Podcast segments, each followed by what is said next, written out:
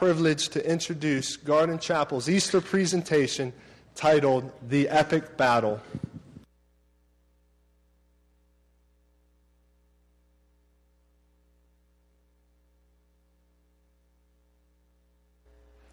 I am known by many names Lucifer, the prince of the power of the air, an angel of light, a roaring lion, the great dragon the serpent, Satan, or the devil.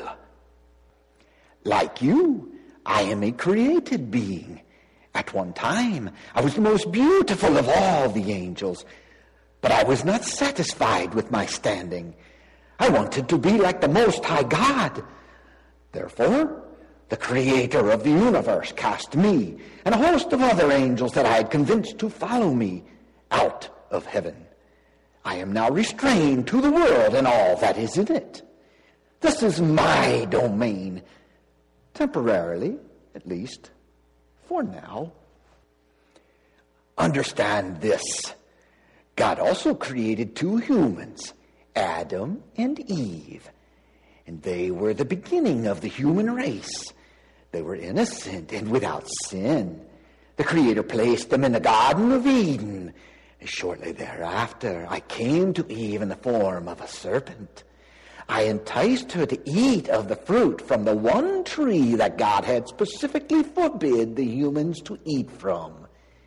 It really didn't take too much to convince Eve to eat the fruit.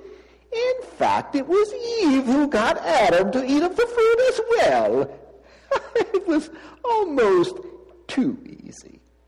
Oh well, in one short moment of time, perfect little Adam and Eve were now sinners who had defied God's law thanks to my doing. God went looking for Adam and Eve and found them hiding from him. He knew exactly what they had done. God then pronounced judgment on all of us. And oddly enough, only mankind was offered a means of salvation. A Savior would one day be born through the seed of the woman. God said that I would bruise the heel of the woman's offspring, but I would not be able to deliver a fatal blow. Yet this deliverer of mankind would in turn crush my head, and it truly would be a fatal blow to me. I understood at that moment that there was no redemption for me and my kind. I learned that my end would be a place of torment known as the lake of fire. So be it. But I vowed right then and there that if I do not manage to avoid this misery in the end, I will do everything in my power to take as many of his beloved humans with me down to the fiery pit. And so it began, the war of the ages. The offspring promised to the woman continued from generation to generation. Abraham, Isaac, Jacob, Judah, and so on ad nauseum this messianic line went on. I tried my best to avert God's plan to keep the offspring from doing me in. But the closest I came to destroying all of mankind was in Noah's day. I had managed to corrupt practically the whole earth. God was greatly displeased with the wickedness of mankind. In fact, it even grieved him that he had made man. I thought I had been completely successful. But God decided that although he would destroy the earth and all its inhabitants with a flood, he would save Noah, a righteous man, and his immediate family. Eight people. I had managed to get my count down to just eight people. I was so close to the total extermination of those wretched little vermin. And yes, from out of eight people, the line of the promised deliverer continued down through history. And one day, a young virgin, a peasant girl, conceived a child by the Holy Spirit of God. I was stunned. My time was running out. The promised one was now here. This Jesus, the Son of God, was now born in human flesh.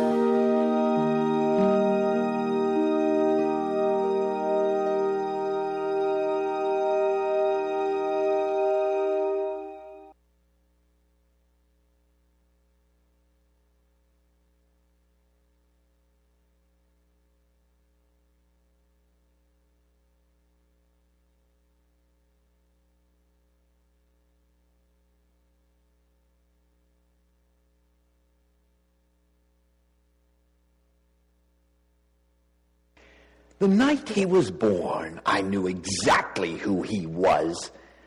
I saw the myriad of angels in the sky announcing his birth to those lowly, smelly shepherds. I watched on as the wise men came from the east to worship him. It was time to get serious about the war. Then I had an idea. King Herod he was merciless, and he was king of the Jews at the time. Certainly, this Jesus would be a threat to his power. So I gently suggested to him that it might be a good idea to have all the baby boys, two years old and younger, killed. Oh, sure, it was a cruel thing to do. But it was my best shot at destroying this promised Messiah, this Redeemer of men. But God had managed to whisk the child away to Egypt before Herod decided to take my advice. I was outwitted. The Savior of mankind had survived. The child grew and at age 30 began an earthly ministry. Disqualification that's what I would do. If he bowed to me, he would lose, and I would win. It worked for the first man. Why not try it again? But he was resolute. I tried tempting Jesus even after he had fasted in the wilderness for 40 days and nights. None of my temptations could pry him away from his devotion to his Father's word. I had never met such a foe before or since. He seemed, well, invincible. When he began his ministry, he picked twelve men to be his disciples. Eleven of them were faithful followers and believed him to be the Messiah. But the twelfth, Judas, was interested in only what Jesus could do for him. Oh, on the outside he looked like the rest, but Judas was one of mine. He was the bookkeeper. You see, his love for money was his weakness. It made him willing to betray Jesus, and for only 30 pieces of silver he was willing to betray his master. He agreed to signal to the chief priest with a kiss on the cheek which one was Jesus. These religious leaders were the very ones who incited the people to call for the crucifixion of the very Messiah they had been waiting for. Oh, the irony was almost too much to handle. It was precious. I would get them to destroy him by having him nailed to a wooden cross Yes, it would change my destiny.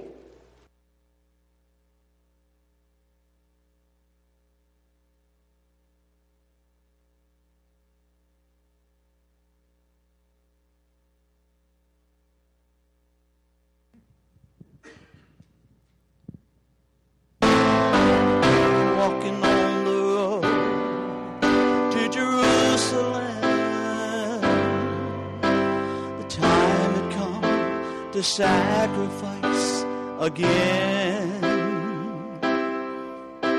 My two small sons, they walk beside me on the road. The reason that they came is to watch the land.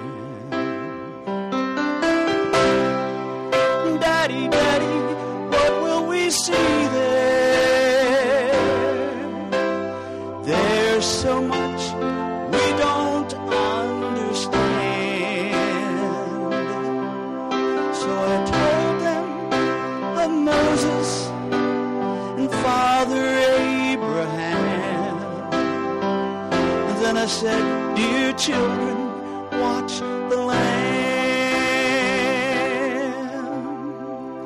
There will be so many in Jerusalem today. We must be sure the lamb doesn't run away. So I told them of Moses Father Abraham. And then I said, Dear children, watch the lamb. When we reached the city, I knew something must be wrong.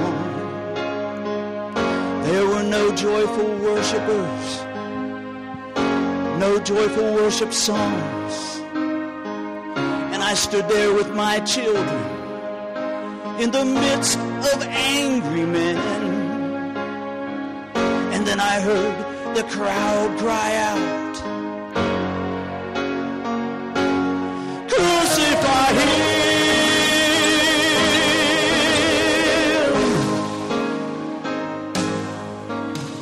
We tried to leave the city, but we could not get away.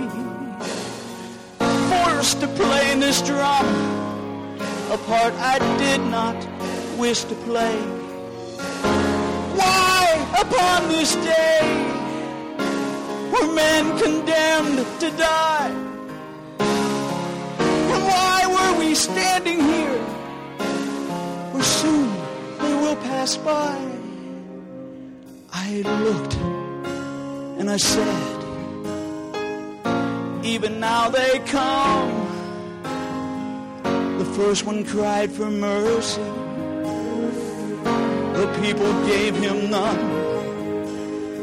The second one was violent.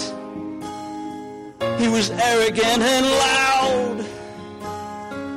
And I can still hear his angry voice screaming at the crowd.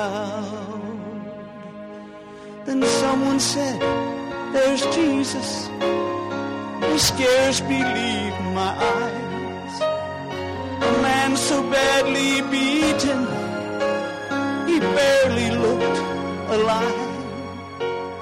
Blood poured from his body, from the thorns upon his brow, running down the cross and falling to the ground. I watched him as he struggled. I watched him as he fell. The cross came down upon his back. The crowd began to yell. In that moment, I felt such agony. In that moment, I felt such loss. Until a Roman soldier grabbed my arm and he screamed, You!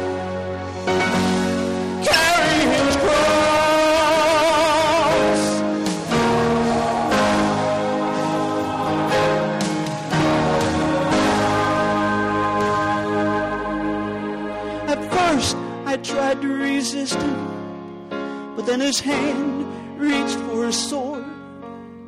So I knelt and I took the cross from the Lord. I placed it on my shoulder and I started down the street. The blood that he'd been shedding was running down my cheek. They led us to Golgotha. They drove nails deep in his feet and hands. And yet upon the cross I heard him say, Father, forgive them. Oh, never have I seen such love in any other eyes. Into thy hands I commend my spirit, he prayed, and then he died. Stood there for what seemed like years.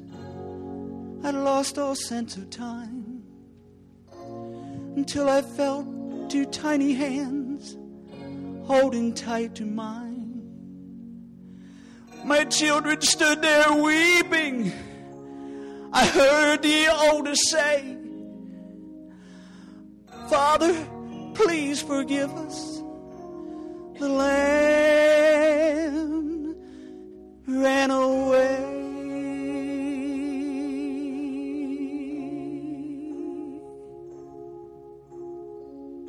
Daddy, Daddy, what have we seen here? There's so much we don't understand.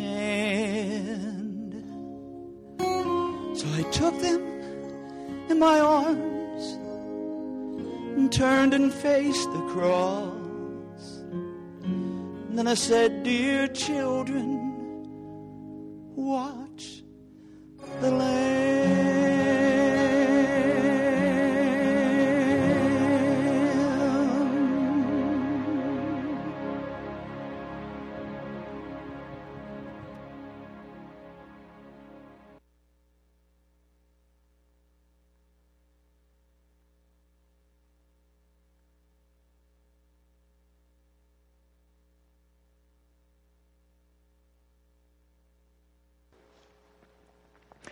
Jesus had been crucified and put in a tomb, and it was essential that he stay there.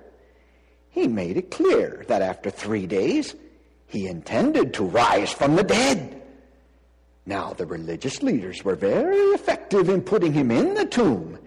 Hopefully, they would be just as effective in keeping him there.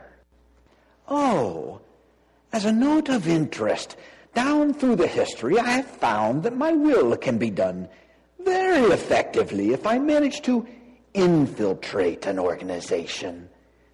Just change the truth ever so slightly, and most will not notice. You see, religion is a very dear subject to these men.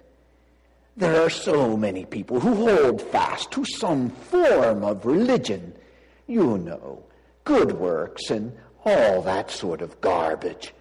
They genuinely believe that they could somehow ensure their entrance into heaven by bribing God with all of their human effort.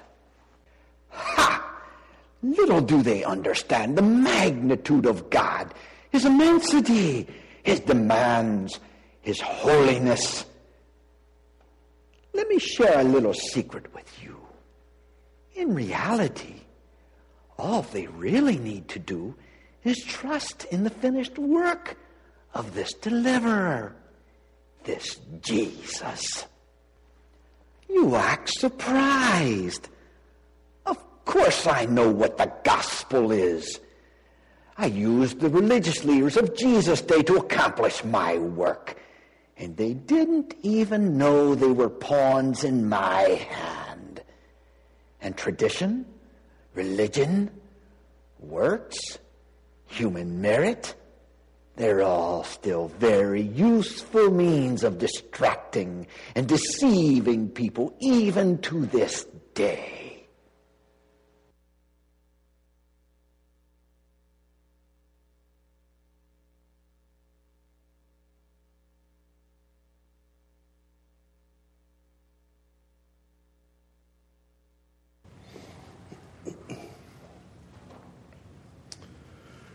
There was a man named Jesus, held in high esteem by many, believing he was the Messiah, the anointed one, the Savior of mankind.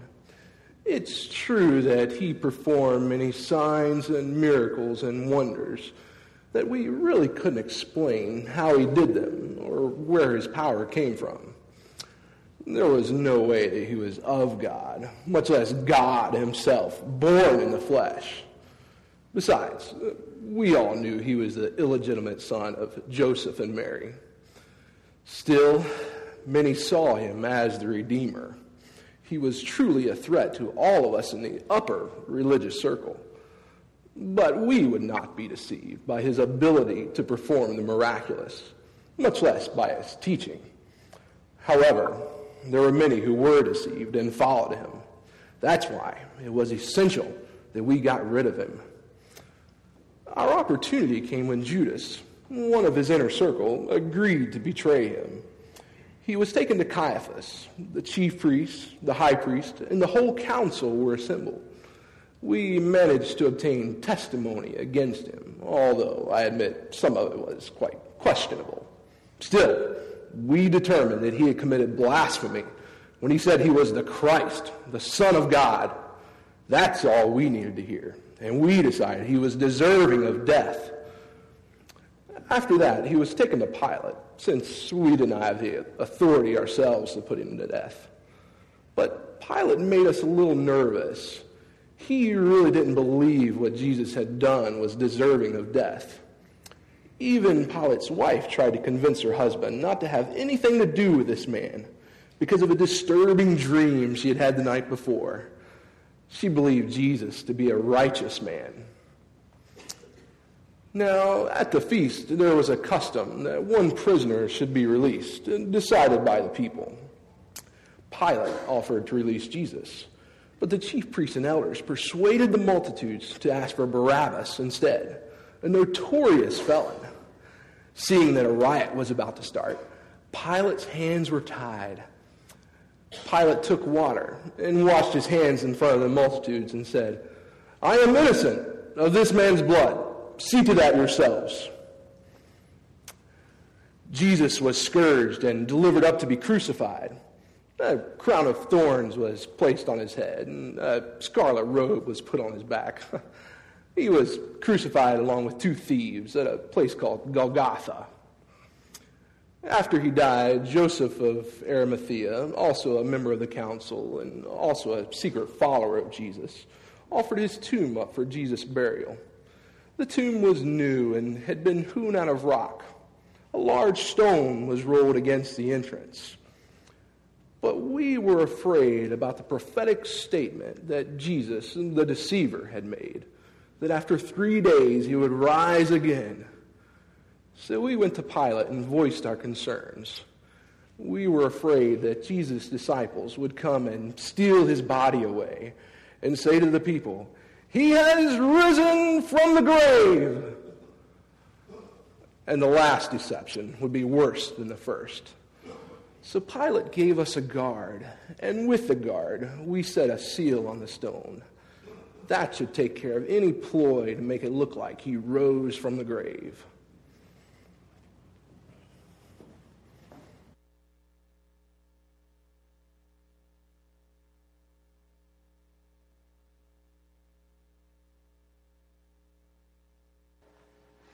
Can you believe that many people actually think they're too good to need a Savior?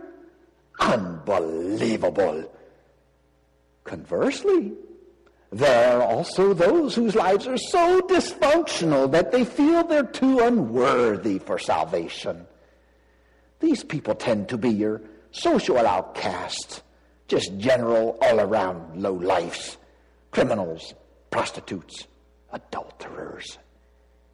You probably think I'm actively involved with maintaining the whole vile lot. Well, actually, I'm not. This group makes my life a breeze. I don't have to prompt them to sin or rebel. They do that very well on their own, thank you. They are the least of my concerns. However, once in a while, some of these misfits manage to slip out of my clutches, and such was the case with a certain Mary Magdalene. Seven of my best demons tormented that poor excuse for a woman. But then that Jesus reached down to her and she took his hand and he saved her from this hellish life on earth. Right out of my hands. And worst of all, it was she who discovered the empty tomb.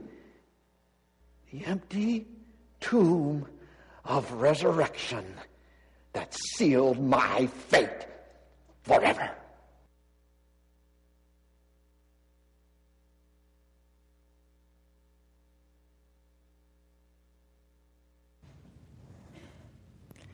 I am Mary from Magdala, but most refer to me as Mary Magdalene. Until I met Jesus, my life was a mess. I was controlled by seven demons, and my suffering was extremely severe. I'm sure that the first time Jesus laid eyes on me, he was appalled at my appearance. My disheveled hair, my glaring eyes, my sunken cheeks. I was deranged, my mind controlled by demons. Many other women of my same state went insane or committed suicide.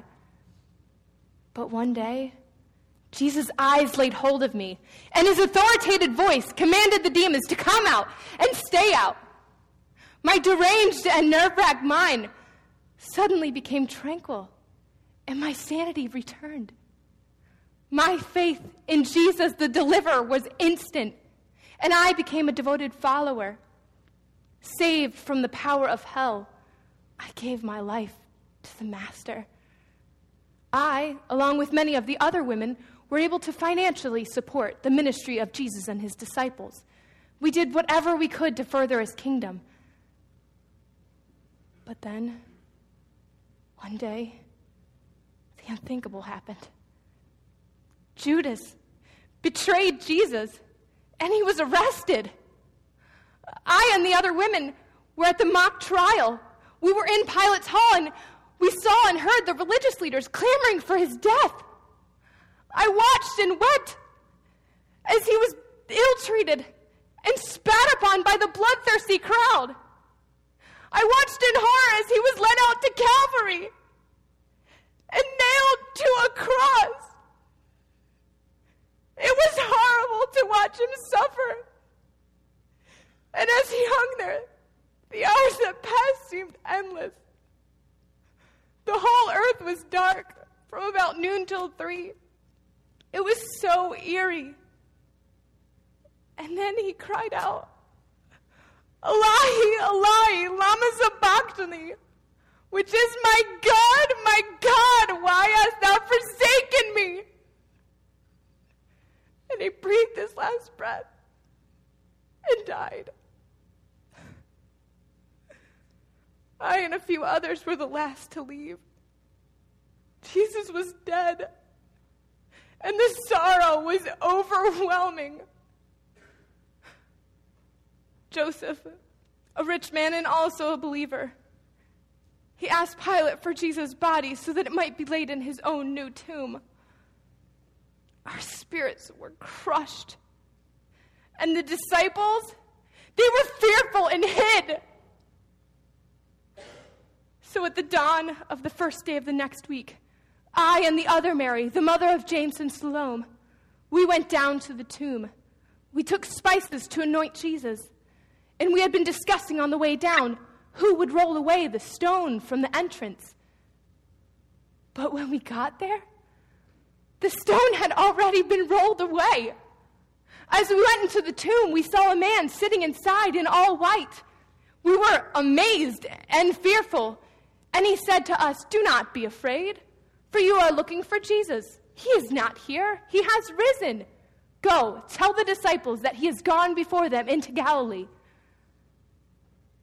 Later, I returned to the tomb, and a man who I assumed was the gardener asked me, Woman, why do you weep?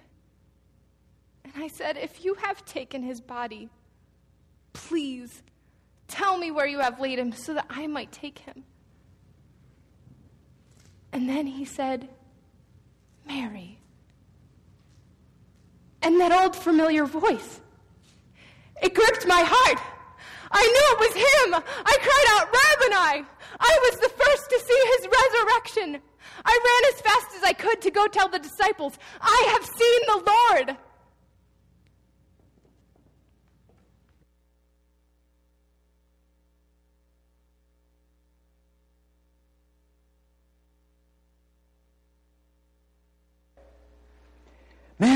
Magdalene began to tell everyone that Jesus had risen.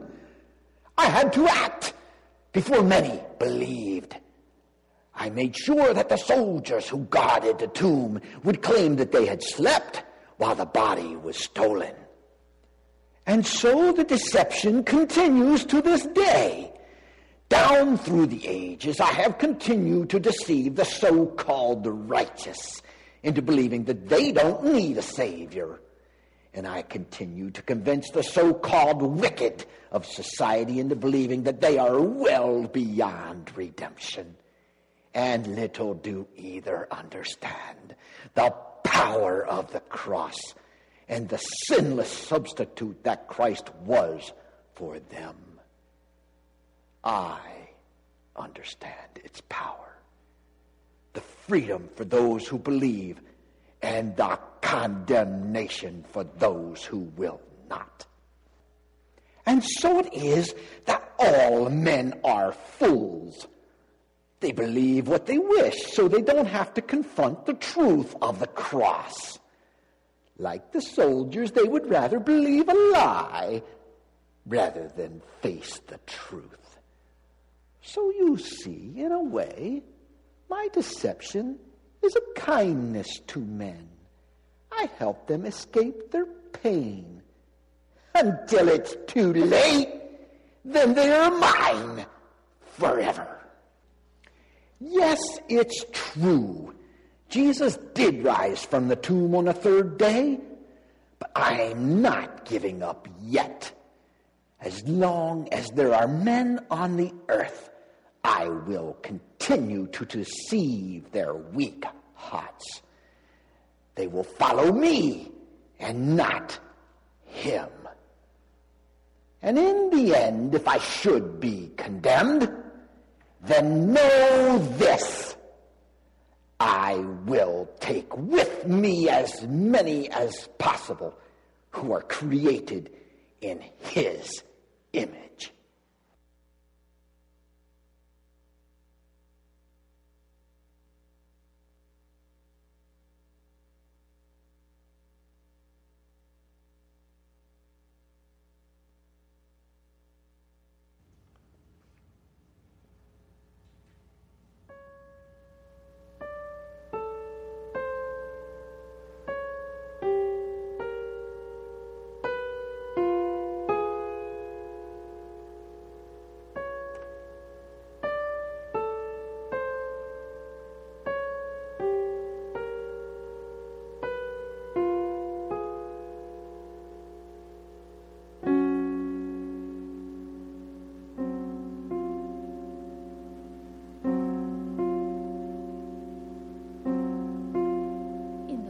Vast expanse of a timeless place where silence ruled the outer space.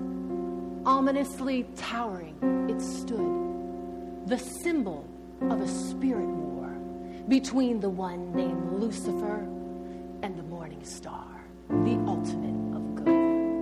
Enveloped in a trillion planets, clean as lightning and hard as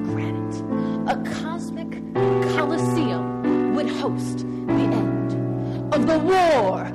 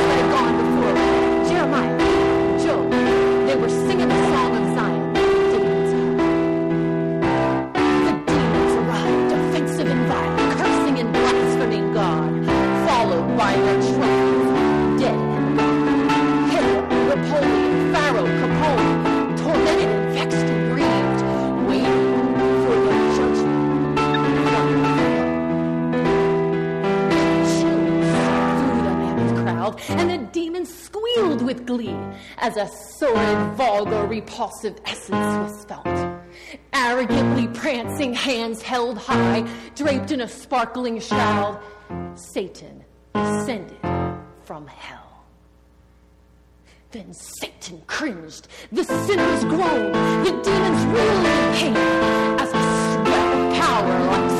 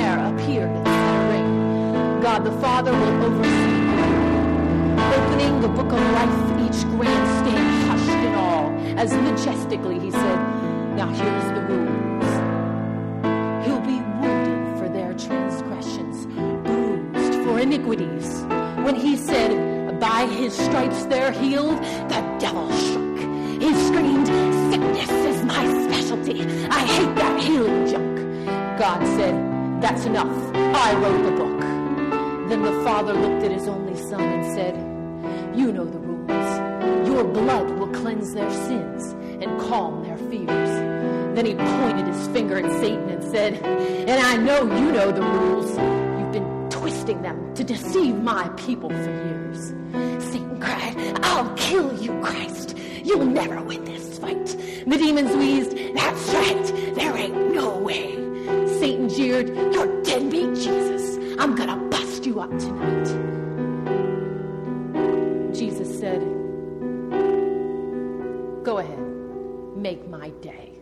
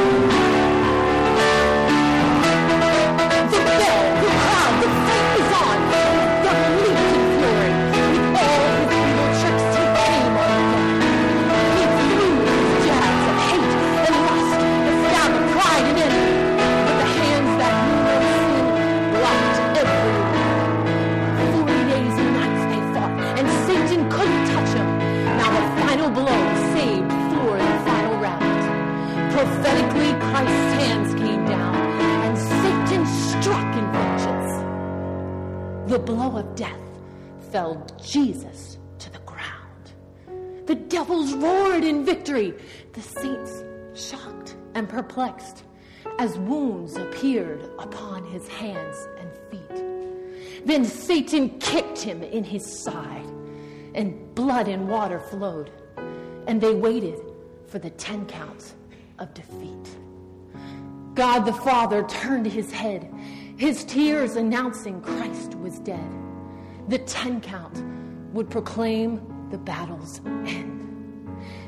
Then Satan trembled through his sweat in unexpected horror, yet, as God started to count by saying, Ten, Hey, wait a minute, God.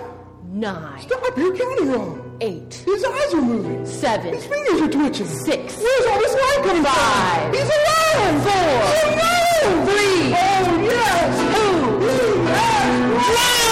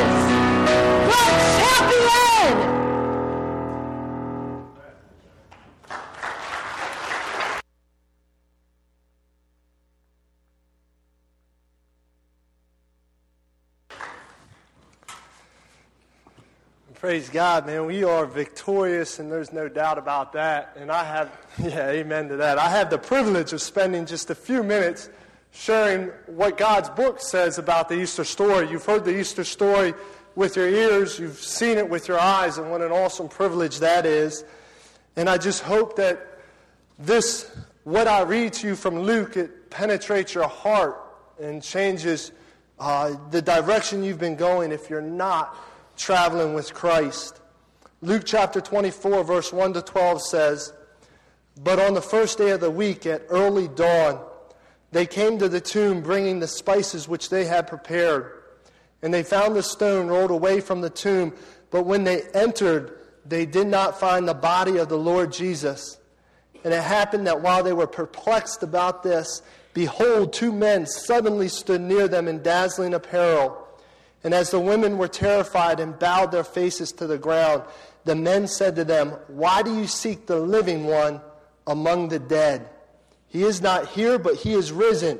Remember how he spoke to you while he was still in Galilee, saying that the Son of Man must be delivered into the hands of sinful men, be crucified, and on the third day rise again. And they remembered his words.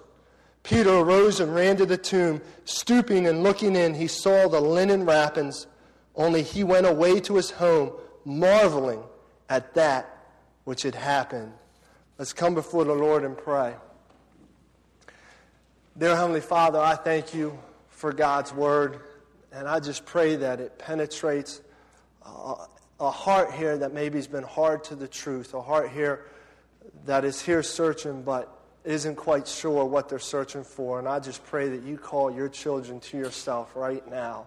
And I pray if there's someone here that does know you, but their life's just been so crowded with stuff that they've forgotten the Easter story, or they pushed the hope found in, in your death, burial, and resurrection so far that it's not even on the horizon. And I just pray that you bring them into your fold, bring them back under your uh, care and, and your love, and help us all, every person here, to leave here, change people a little more in your image. And I just pray that that takes place uh, by the Holy Spirit that's present in this room. And I pray these things in Jesus' name. Amen. Well, you just heard the greatest story ever told. Unquestionably life changing, world altering, and choice creating. It is the greatest story ever revealed to mankind. And the challenge this morning is what are you going to do with it? Colossians 2, verse 13 and 14 says, You were dead, separated from God, because of your sins and because your sinful nature was not yet cut away. Then God made you alive with Christ, for he forgave all our sins. He canceled the record of the charges against us and took it away by nailing it on the cross if you're going to get the Easter story, you need to first get who is Christ. And Christ is, the, is God's Son. Christ is perfection. He's the perfect sacrifice. A lot of times we focus in on the cross, and we got to do that. We have to understand the cross. But we first have to understand who it was that was nailed on the cross. You see, hundreds, if not thousands, have had spikes driven through their wrist, spikes driven through their feet, but they were not God's son. Others have suffered, but they were not perfection, and they were not a sacrifice for my sin and your sin for all eternity past and all eternity future.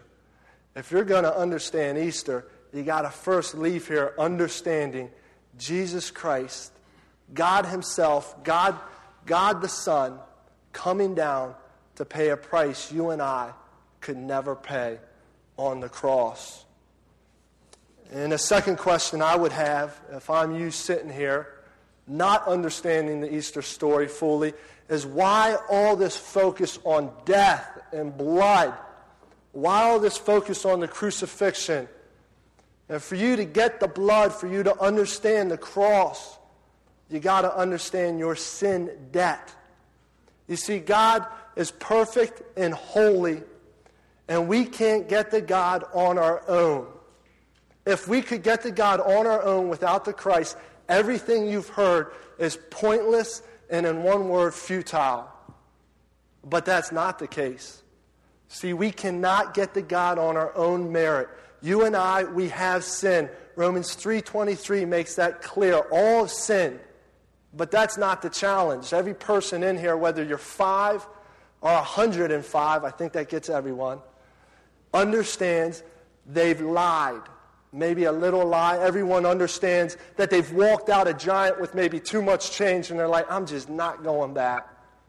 I know everyone here has had a lustful thought that they haven't captured and given over to the Lord. And everyone here, if we're going to be honest, has coveted something not theirs. So, sin, I think we get.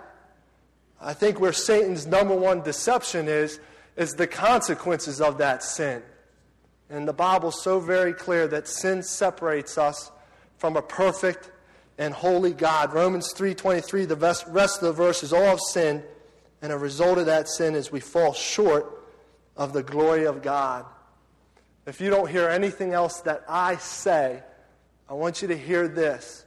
You're not neutral when it comes to this epic battle that you just saw illustrated.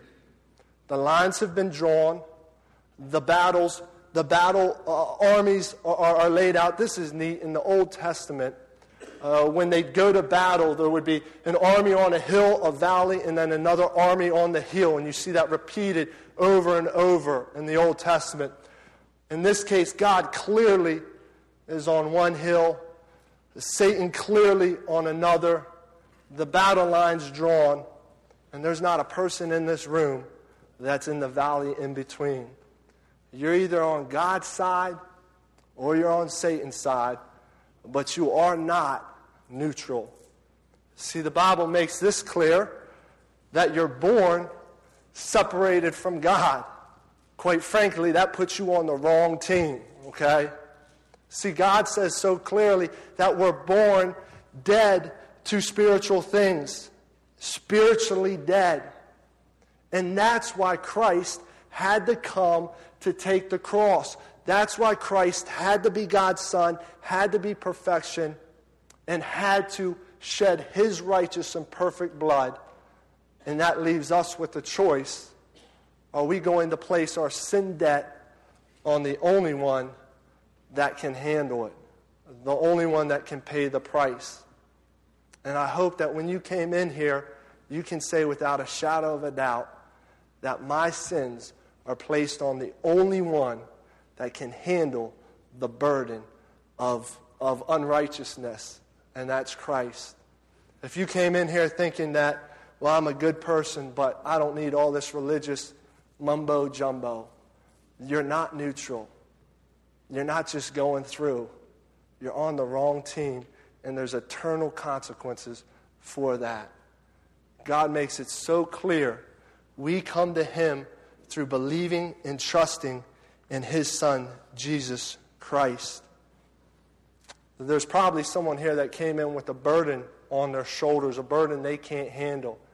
And we've talked about Jesus' death, we've talked about Jesus' burial, and I haven't spent a lot of time talking about Jesus' resurrection. And I don't know many of you personally, and I certainly don't know your intimate situations. But what I can tell you is the tomb's empty, that Christ has risen. And I hope that when you leave through these doors, you have the hope and the life and the purpose of a risen Savior. Uh, yesterday uh, morning, when I was coming down after sleeping, Johnny did something that he does all the time. And for some reason, the Lord just hammered me with this. Just it's not an, uh, an out there illustration. But my two girls that can go down the steps on their own just go down the steps. And as I do every morning that I'm at home, is I'll turn around and Johnny just jumps off that first step. I'm two or three steps down and just jumps into my arms. And there's not a thought that I'm going to drop him. There's not a thought that I can't handle it. There's not a thought of lacking in trust or faith. He just leaps. See, it's not a blind leap. He's investigated the truths and he knows I can handle him. I can't handle your sin, either can Pastor Paul, either can any other human being on planet Earth. But the one that can is Jesus Christ. And I'm telling you right now, he is calling out to you, the Holy Spirit screaming to you to give your burden over to him. And if you haven't trusted in him, I pray you first give him your sin burden. And second, if you're here and you're like, man, I trust in Christ, but I got this weight on me I can't handle. Don't leave here without giving it to the only one that has defeated death, that has defeated Satan, has defeated sin, and he can defeat the burden that you walked into this room with. If you came in in your own power, walk out in the arms of Christ. He can handle you, and he can handle whatever you brought into this room. I hope that's the hope that you have. First, eternal life. There's an epic battle going on. Make sure you're right with God. You're not neutral. Get right with God through His Son, Jesus Christ. Let's come before the Lord in prayer. Dear Heavenly Father, I just pray that the Holy Spirit works in a heart that's searching for you. Just grab that heart and transform it. I pray for the person that came in here that knows you, that's got a burden that's just crushing them. I just pray that they give it to you and they walk out of here with some freedom. I pray for the singers that are going to come up and just give, you, give God's word to us one more time through song. Bless them. And I just play, pray that through this song, through the time, through the power of, of music, that hearts are changed in the next few minutes. And I pray these things in Jesus' name. Amen.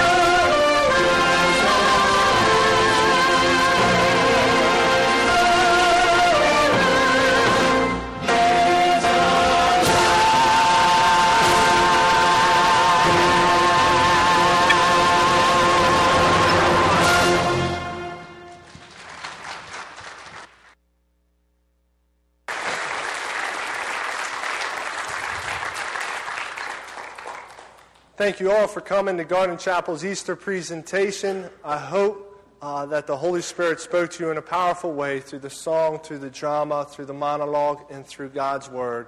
If you'd stand, I'll close in a word of prayer.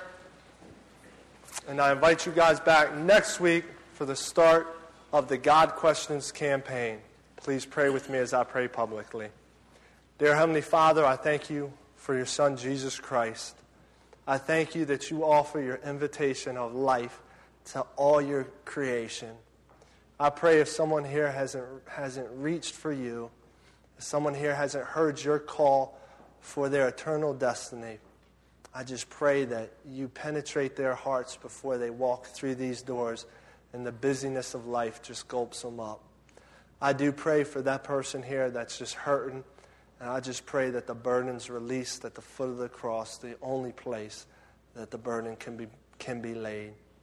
And I thank you for allowing us to be a part of your work and pray that each person here takes that seriously and goes out telling the truth and living the truth in all aspects of their life. And I pray these things in Jesus' name. Amen. Thank you for coming. You are dismissed.